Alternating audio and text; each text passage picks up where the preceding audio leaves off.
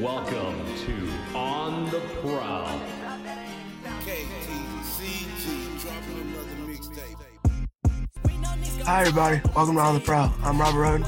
And I'm Ramey Johnson. Today on this episode, we have Gary Parrish with us from 92.9 ESPN. Woo! Thanks for coming on. It's my pleasure. How you guys doing? Good, how are you? I'm hanging in there. I, uh, you know, obviously we're living during a pandemic and we're uh, dealing with other issues in our country. So, uh, you know, a lot of, lot of wild things happening. But I'm, uh, relatively speaking, I, I got no complaints. What kept you busy during this pandemic? My kids, jeez, um, I'm not used to to being home this much. Uh, I, I flew home um, on that Wednesday morning the same morning that Rudy Gobert tested positive for the coronavirus. That night, the NBA was suspended, Mm-hmm. and the next day, the NCAA tournament was canceled. Under normal circumstances, and I was in Washington D.C. for those uh, the three days prior, Mhm. I would have flown home on that Wednesday, then flew back to New York on Friday, and then would been bouncing around the entire month, and you know just it- living a normal life. I haven't been, uh, you know, I haven't been back out of town since I got home from Washington D.C., which is more than three months now. Obviously, you know I've got three kids. Uh, my oldest is, is around your guys' age. He's a he'll be a senior at Lausanne next year, and then uh, we got a six-year-old and a three-year-old as well. And the little dudes have worn us out. Like usually, they're in school, or at least we have help here to help us um, Yeah. juggle everything Right. because my wife's a, a store owner, so she's got a lot going on. But Uh-huh. um, obviously, because of the pandemic, we haven't allowed help into our home, so it's uh, it's been exhausting. I will tell you one thing I learned over the past three months is that it's a lot easier to work uh, a lot than it is to be a, a what amounts to a stay-at-home father, especially when you're trying to work while you're a stay-at-home father. It's been it's been challenging. Good, good times, but challenging. Yeah, it's definitely a, a load of fun, but a load of exhaustion at the same time. There's no question. Let me ask you guys. So Yeah. school just abruptly started. I mean, just abruptly stopped for you. How was that for you guys? I I imagine it was difficult. It was difficult for my son. Yeah, it was very hard. So we didn't know if like teachers were gonna give us like exams to do on the computer or homework or work. It was just difficult. Yeah, my, my son had uh had school every day, and it was just, but it lacked structure. You know, he's, Yeah. he's sitting in his room as opposed to getting up and seeing people in person. So it, it was challenging, but uh, he got through it. You guys got through it. Yeah. So now you're off to college. Tell me, where are you going to college? I'm going to Southwest. I'm going to the U of M. And you're going to U of M. Cool. I went to I went to Memphis. That's where I graduated from. So you'll have a good time there. Thank you. Well, I'm gonna be doing sports media. Awesome. Uh, yeah, I mean, you know, that obviously when I went to college, that's what I majored in was was journalism, right. and it was so long ago. I graduated college in '99. Like, what year were you guys born? I was 02. I was Okay. 01. Okay, so I was out of uh, I was out of college by the time you guys were born, and uh, back then people didn't have jobs like I have. You know, like my my job is you know I I I, was a writer who became a radio host, who became a television analyst, who Mhm. became a podcast host, who became a sideline reporter. So uh, back then people like me didn't really exist. So when I went to college, they would just tell you, you know, what do you want to be? Do you want to be a writer, or do you want to be on TV, or do you want to be on radio? The idea that you could be all three that wasn't really a thing. So um, it, everything's changed so drastically that you know if you guys are going to try to to get into the profession, you you got to learn everything. I mean, you got to be able to write, you got to be able to be on television, you got to be able to to do what you're doing right here in radio. Like it's a you got to have all of the skills now because what I've found to be true is that if you're good at any one thing, people are going to ask you to do all of the things. So Right. um, yeah, so like that, that that'd be important for both of you to to to to focus on going forward is is try to learn everything you can learn because it's all going to be valuable to you. That is true. But luckily, with this um, new age of technology, it's easier now to be able to learn stuff. Sure. Um, so you are obviously a big name, Gary Parrish, um, but you obviously got your start as well. So I wanted to ask you if you could tell us about the uh, Albert Means recruiting scandal and how that kind of helped you in your career. Yeah, that was a big thing in my career. I was I was young at that time, not much older than than you guys, and Mhm. there'd always been whispers that this incredible football prospect Albert Means, who was at Trezevant High School at the time, there'd always always been whispers that you know he was bought and paid for by Alabama, Mhm. But you know, there, there's whispers about that all that kind of stuff all of the time. You almost Right, never right. get the actual story. Like I, for every story you get, there's a hundred that you heard.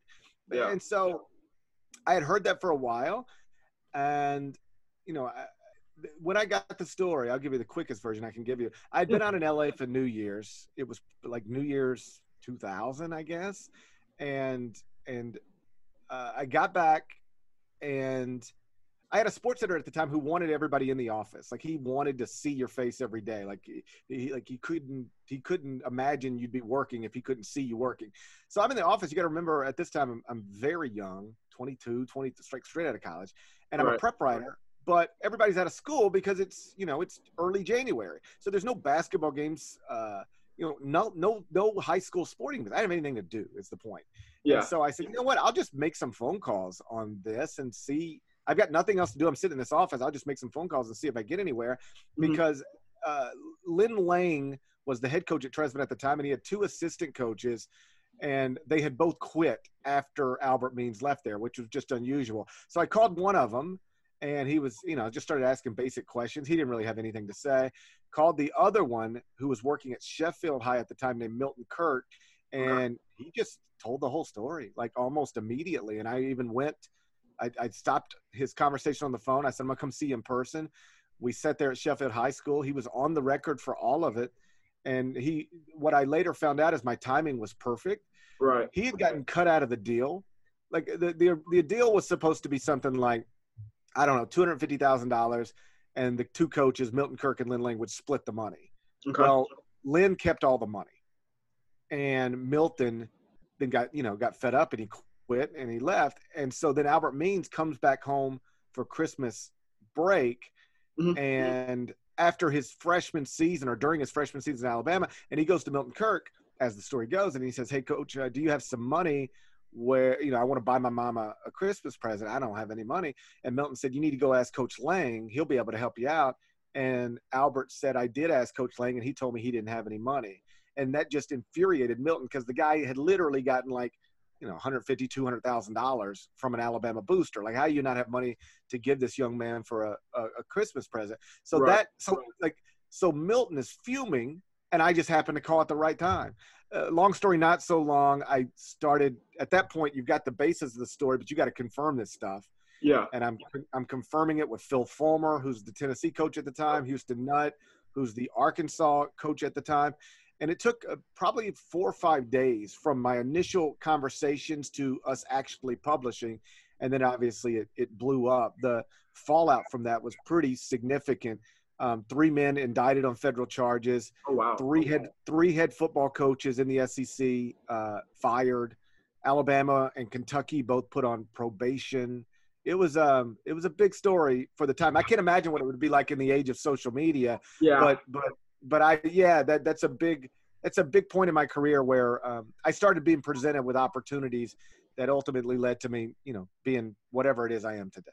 It's funny you mentioned that because I was just like when you were talking, I was just thinking, I wonder how it would go right now because like the stuff with like Zion Williamson c- Right. coming out, like it's not as big as what that is. Like the oh oh sure like like this Yeah. was way bigger than, Yeah. than i mean because this was on the record proof it's done like this is this happened and it was the alabama football program being brought down and Yeah. albert means was not zion williamson but he was the number one high school defensive prospect in america you know during his senior year so it was a big deal I, it was it was bigger than i anticipated i'll tell you this and again you you you, you just you don't have a way to gauge how big it is Mhm. back in 2000 because you don't have Facebook feedback and Twitter feedback. You don't know how many retweets. None of that stuff existed. Yeah. for sure. but- for sure.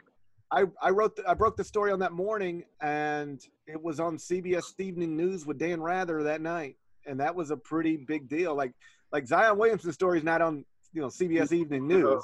Um, that that it it it was you know then of course you get the backlash you know death threats um, you know people stalking you uh, you know uh, threatening phone calls I, I ultimately had to move into a secure building in downtown memphis Oh, uh, wow. that wasn't that was not in my name didn't have a phone in my name because we didn't want people just randomly being able to find me because i mean there was a stretch where i, I had security walking me back and forth to my car at the commercial appeal you know just That to crazy. just to just yeah it was it was a crazy time um you know obviously i I got through it but Yeah. uh there was there was some definitely some moments where you wonder you know who's standing around that corner So, Gary, what are your thoughts on Mike Miller stepping down and how will this affect Tiger basketball?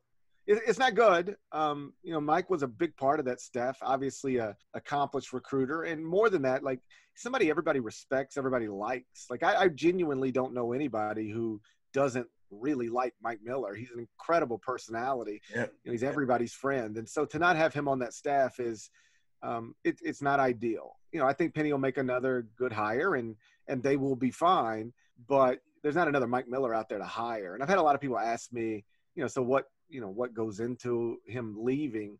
And I think the simplest answer is that, you know, I, if he made $93 million playing professional basketball. Mhm. And when you've done that, like being an assistant basketball coach at the collegiate level is not fun.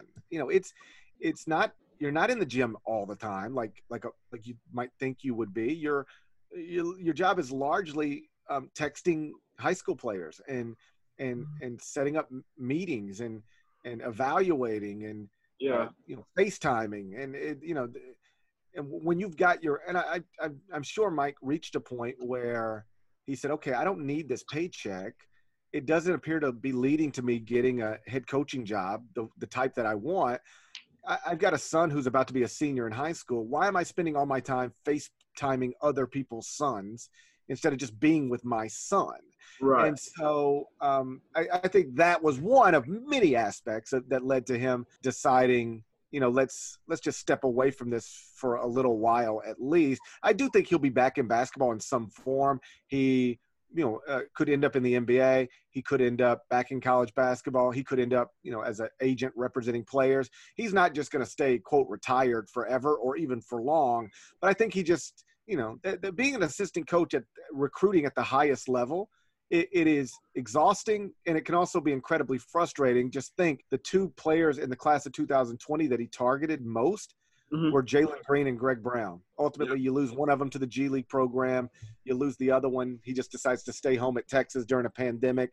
I can understand how if you're Mike, you go, you reach a point where you go, eh, you know what? I don't, I don't need this. Uh, Not Right. right now. It, it made his stepping away made sense to me. Yeah, I get that for sure. Well, what are your thoughts on the G League program? Uh, we'll see. I don't want to be somebody who just uh, says, "Oh, it's a disaster" before we've even seen what it is exactly. Yeah. But I, I will say, um, I, I I don't completely understand the NBA's motivation here. You know what they'll tell you is, eh, on the record or off, is that they would be fine in theory with the best high school prospects going to college. They're fine with that. What they didn't want was the best high school prospects going to Australia or China yeah. or Italy. Be, and especially Australia, and I bring that up only because LaMelo Ball and RJ Hampton both Mhm. went to Australia last year. Well, that's two projected lottery picks, and now you've got to go to Australia to scout them, to evaluate them. Mhm. Like, people don't want to fly all you know around the world to go see a 18 year old basketball player. So they create the G League program not necessarily to circumvent college, but to keep the best American prospects in America. Like Right. if they would all go to Duke, Kentucky, Memphis, North Carolina, that'd be fine. But they weren't doing that anymore. Some were like literally going to Australia, and that was going to continue to happen. So they said, we'll create this program where we won't necessarily try to get the best players who are planning to go to Kentucky, but we'll get the best players who don't want to go to college, and we're going to go to Australia if we don't offer them this opportunity. Well, once you get that person who is in you know in this year Jalen Green, well then the question becomes okay who who's he going to train with? We need to get other high level prospects here, and that's how they go out and get Isaiah Todd and they go out and get Daishen Nix and and they try to surround that person with a comparable talent. Um, it, it's clearly it's not good for college basketball. I don't think it'll kill college basketball because we went through a, a stretch where the best prospects weren't going to college. Kobe Bryant, LeBron James, Amar'e Stoudemire, and if you look at college basketball ratings during that time, they were still exactly you know they did they didn't change. If Okay. you look at attendance you know, in, in arenas, they didn't change. Like people who go to Rupp Arena to see Kentucky are going to go to Rupp Arena to see Kentucky, whether the number one high school prospect in America is in the G League or at Kentucky. Like they're going to be there no matter what. Yeah. So I don't think it hurts college basketball. And I don't necessarily know that it's a bad thing for the NBA, but I will say when you put a player in this program, you are effectively removing them from the public conscious for a year. Like if you just took Zion Williamson out of high school and put him in the G League program, first off, he wouldn't have been the number one overall pick in the draft. Mhm. And he would not have been a star when he entered the NBA. Like Zion being what he was at Duke made him into one of the most famous basketball players on the planet and an undeniable star before he ever stepped foot in the league yeah. um, you lose that if you go to the G League because here's the truth about big time college basketball. If you go to Duke or Kentucky or a program like that, you're going to be on national television twice a week for Yeah. four months. You know, Yeah. that, that's a big stage that helps you build your brand. I've always said eh, Kevin Durant going, you know, eh, going to the NBA draft straight out of high school, he's just a skinny kid from the DC area. Nobody would have cared. Mhm. Kevin Durant, after being the National Player of the Year at Texas, was a star. You could sell tickets around and put on billboards. So I do think there's a marketing aspect that that you lose by sending these players to the G League program. But if ultimately it does um, show itself to be an incredible development thing Mhm. that allows these players to achieve their goals, then um, then that's fine too. I, I- I guess I'd bottom line it this way: I am I'm I I think uh, preferably players would just be able to go straight to the NBA draft out of high school. If you want to go, go. If you don't, go to college. But short of that, I, I'm fine with this. I, I'm never going to be against young people having options. And if nothing else, if this is, if you are just somebody who's always dreamed of the NBA and has no interest in college whatsoever, well, now there's a, a legitimate in the country option for you that allows you to put some money in your pocket and still develop um, in advance of your draft. It, it, it's fine. So is this the G League where like teams can call up the player for a game? No, no. Yeah, like the way it was initially reported was that Jalen Green would go to the G League, and it's like, is he really going to go play for, you know, the, uh, you know, the the the Sioux Falls whatever, and like Yeah. fly around? Because I've been on flights with these G League teams. Um, you know, it's not glamorous. You know, these guys, like, let's say you are a, a basketball player at at at Memphis right now every time you fly, it's a chartered flight. You know, it's a private flight, and you stay in the nicest hotel. And then suddenly you're in the G League, and you're you're on a commercial flight. You're in row 37B, and you're having to stop over in Atlanta before you fly to, mm, you know, whatever.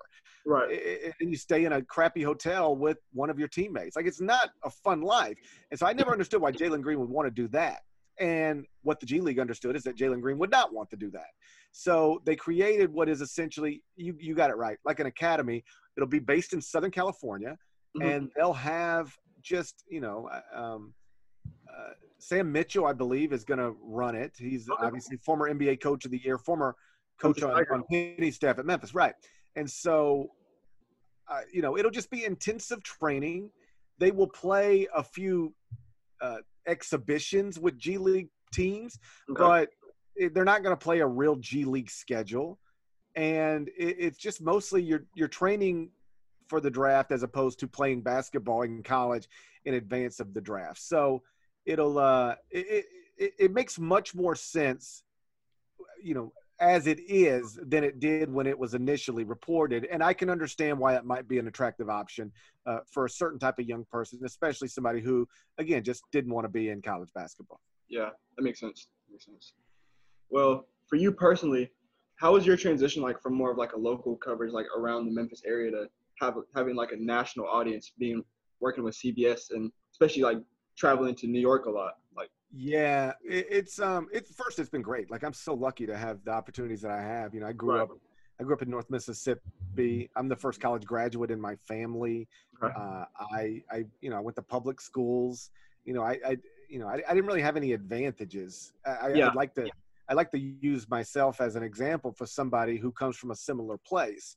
Like, you know, you don't necessarily have to have somebody who can open doors for you if you work hard. And I, I guess you, you better have some talent, but hard work can, can make up for a lot of that. Like I had no advantages. I didn't know anybody, and I still was managed managed to get where where I got. Right. Uh, I'm appreci- I'm appreciative of it, um, but certainly it's uh, it's a lot. You know, like I I have a lot of jobs, and Yeah. it, it you know during the season I fly to New York every Monday and fly home every Thursday. And what what happens is you know when you're when you're a local writer like in a market you know you, you're going to do some traveling if you're a beat writer for memphis basketball like i was before i went to cbs Right. but but then the rest of the year you're you're at home and even then you're not traveling nonstop during the season. Um, especially in november december where where big time programs like memphis barely play road games at all. But Yeah. with my job when you're a national guy then you're going to be at the big event. So like i'll be at the champions classic to open the season and then i'll be somewhere else and then maybe north carolina is hosting uh, Kansas, so I'll be there for that. And you know, a couple years ago, I went to Maui. That's a long trip to make. And Yeah. what what happens is it, it puts, um, you know, it's a it's a weird way to live. It's a great way to live, but then it puts stress on your family as well. You Yeah. know, like my you know, like my wife becomes a single mom. You know, uh, for for large portions of of the calendar. Um, you know, my you know, you miss things. You know, you you you you trade. There's a trade off, sure, but would I undo any of it? Of course not. Like I really, I really love my jobs and the opportunities I've, um, you know, I've been given. You know, I went from somebody whose dream really was only to like, if I could ever cover Memphis basketball for the commercial appeal, that would be a dream come true. Like I'd be happy to do that. And I, and I, I was doing that by like 24 years old Yeah. and the idea that it then morphed into me hosting a radio show in my hometown on an FM signal. That's something I never imagined. Um, to me, flying to New York and you know, not just being on TV, but being being on CBS, like being in Midtown Manhattan, and Yeah. and and then you know being a studio analyst, but also hosting television shows, and and then being a sideline reporter, and then you know podcasts weren't a thing back then, but they became a thing, and you know now I've you know we've created at CBS the most listened to college basketball podcast that exists, and um, it's all like it's all awesome stuff, but it's a lot of stuff, and so it can it can it can be overwhelming, but you know you try to remind yourself that you're lucky. You're lucky to be overwhelmed if, if that makes any sense at all. I'm Nah, lucky to be I totally get what you're overwhelmed. saying. Well, what got you into sports radio, and when did the Gary Parrish show start? Um, I got into sports radio because I, I was uh, I was the beat writer at Memphis, and when you're the beat writer at Memphis, the people who host radio shows want to have you on as a guest. And one of my close friends back then and still to this day was Chris Vernon, Mhm. who um, Yeah. hosted the Chris Vernon show. Now he's over at Grind City Media with the Grizzlies. Right. But he had a he had a radio show. We're around the same age. I'm a little older than him, but you know they they he had a radio show and he would ask me to come on as a guest, and we had good chemistry. We laughed at the same stuff. So then it would turn into, hey, let's do an hour together. Then it would turn into, hey, let's do every Wednesday. You just sit with me for three hours. You know, let's and we at some point somebody listening decided, well, maybe Gary Parrish could have his own radio show. And so then I did a show with Geoff Calkins for a couple of years. And then we started the Gary Parrish show on 92.9, I believe it January 1st or 2nd, first week of January in 2010. So I've been doing radio since 2008. I've had my own, sh- I've had a show since 2008, two years with Geoff, and 2000, since 2010, I've had my own show. And I, you know, I- guess, like I told you before, I didn't go to college to be a radio host. So I don't, I didn't take any, I didn't work at a college radio station. I didn't, uh, I don't know how to produce a show. All I knew, all I know how to do is talk. And I, I think that's always been a skill that I had. You know, being a kid, sitting at the cafeteria table, I, I could tell a story. Sitting at the bar with some friends, I could tell a story. And I really did, you know, I do think I just took that skill and and and my passion for sports and and and turned it into, you know, being able to to host a radio show until they get tired of me, of course. Well, you're doing a great job with it. Yes, you are. Thanks. It's a lot of fun. You know, it's obviously been interesting the past three months because, you know, I don't think any of us ever imagined hosting a sports talk radio show with no sports Yeah. like that. that you know, It, it- like nobody's ever been asked to do this before, like in the history of sports talk radio. So it's been uh, uh, challenging, or maybe not challenging, different. It's been different. You know, you you you learn to talk about. I, I do think I was probably better equipped than some to handle it because I don't need sports to to to have ideas. I don't need sports to to create content. I prefer it, but I don't need it. Yeah. But it's still um it's it's it's different. You know, you're doing different shows and talking about in many cases, particularly over the past three weeks, um, you know, after the murder of George Floyd and all of the um, the protests that have happened, you're, you're talking about more serious things, hopefully in a more serious way. Because I, I really do think, um, you know, we're living through a, a moment right now. Like this is going to, I mean, clearly this is going to be a year people talk about forever. It'll be in the history books, but Exactly. um, more more so um, right now than ever, at least in my lifetime, it, it appears that there's real change coming in this country as it pertains to racial inequality, and um, we're living through that right now. And for my purposes, I'm talking about it. Um, you know, f largely for two hours every day in real time, and that's been again different, somewhat challenging, but but enjoyable. I, yeah. I- you know, if left up to me, I'd rather talk about things that matter than things that don't. Not to get more lighthearted, but Yeah, um, sure. What What would you say? What are your thoughts on sports in the upcoming future? Like, how do you think things will change with sports in general? I, I do know that the plan right now in the NFL is to have some fans. In college football to have some fans, but you know we're we're talking about this you know on a Wednesday afternoon. Um, the numbers in Memphis, you know, are spiking. You know, Right. or at the very least, they're going the wrong direction. In many states across the country, they're going the wrong direction, and they're going the wrong direction. You know, in the summer, which is what some doctors said, you know, the summer should slow it down a little bit. Yeah. And then a second wave when it gets colder. Yeah. Well, the summer isn't really slowing it down, at least not in Memphis. We've had the worst numbers we've had over the past couple of days. So, what does that suggest is going to happen when it does get colder? And what happens when it gets colder? Well, that's football season and basketball season. So, I am hopeful that we are able to have some fan. Having full stadiums, that's a non starter. That is not going to happen. And, it, and I'm not even sure that'll happen next year yeah. um, you know, I, I, I, you know, that'll be heavily reliant on where we're at with treatment and a vaccine. But the the idea that you're going to see a college football stadium or an NFL stadium uh, filled with fans, that's that will not happen. I, I don't know why some coaches continue to suggest they think it's possible because it's not. It's not going to happen.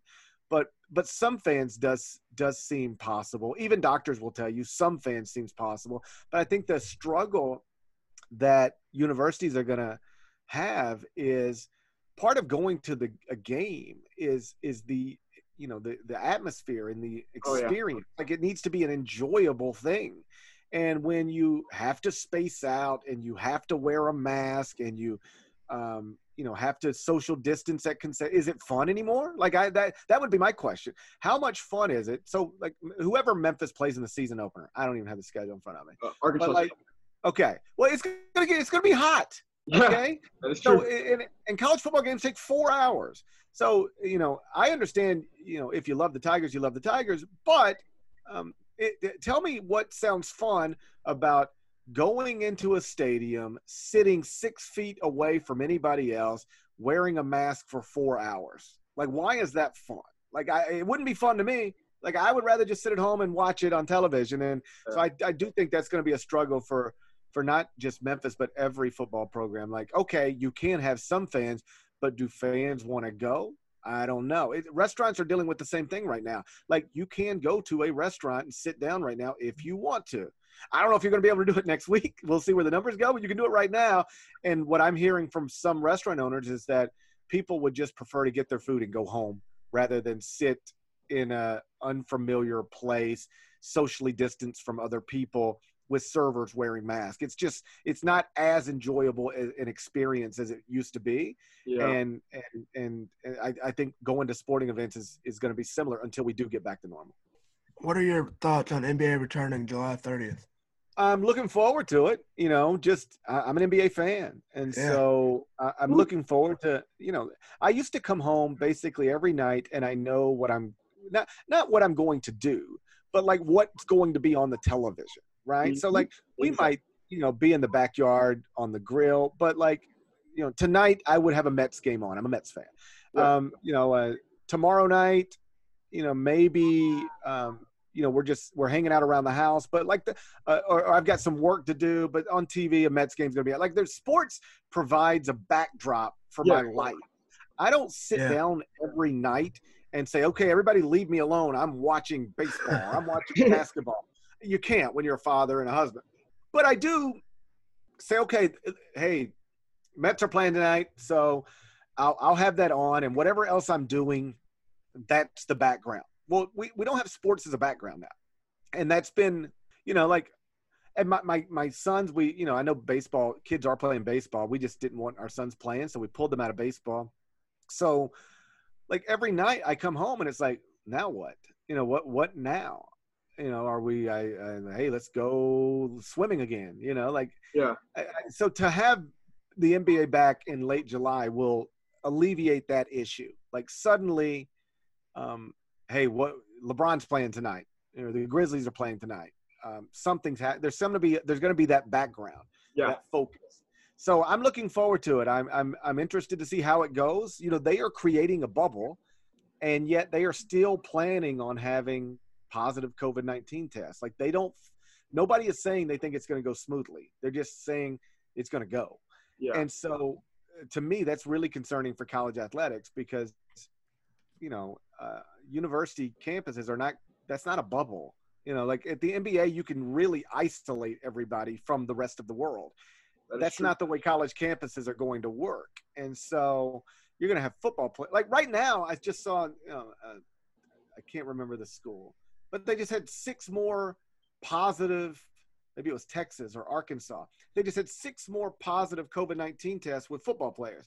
Now, think about this. These are football players who are back on campus. They are merely working out together, no contact, and they're still spreading the virus to each other. Now, what happens when you bring 20,000 people onto campus?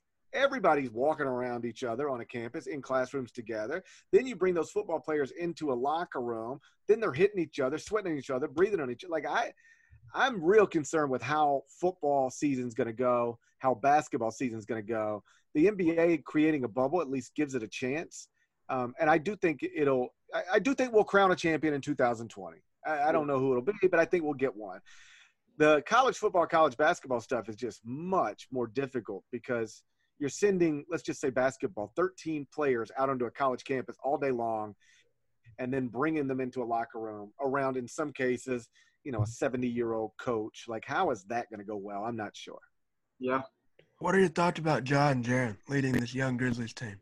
Love them. I mean, you know, the Grizzlies have really gotten fortunate that they, you know, they they hit a, a good place in the lottery in back to back years, and it seems like they got the picks right in back to back years. I know some people would maybe prefer to have Trae Young than Jaren Jackson because he was available when they took Jaren. But like, if you've got Trae Young, how well does that work with Ja Morant? I'm not sure. You'd rather have Ja Morant than Trae Young. So if you'd rather have J- Ja Morant than Trae Young, then you'd rather have Jaren Jackson than than Yeah. Trae Young. So Exactly. it's a great combo. They both, and I think this is important. They both come from strong families. They both have their parents here with them. Yeah. They both live in the suburbs. I, I do I, like I contrast it with what I would be if I were them, like 19 years old, rich and famous. Like I would have moved downtown, got an apartment by myself, and been in the bars. Like I'd have been a nightmare. And yet these two young guys are really impressive. Um, they both seem like I've never heard a bad word about either one of them. Like yeah. ah, you know, Jaws in the club too much. You hear that about some people. You heard it about Chandler Parsons all the time.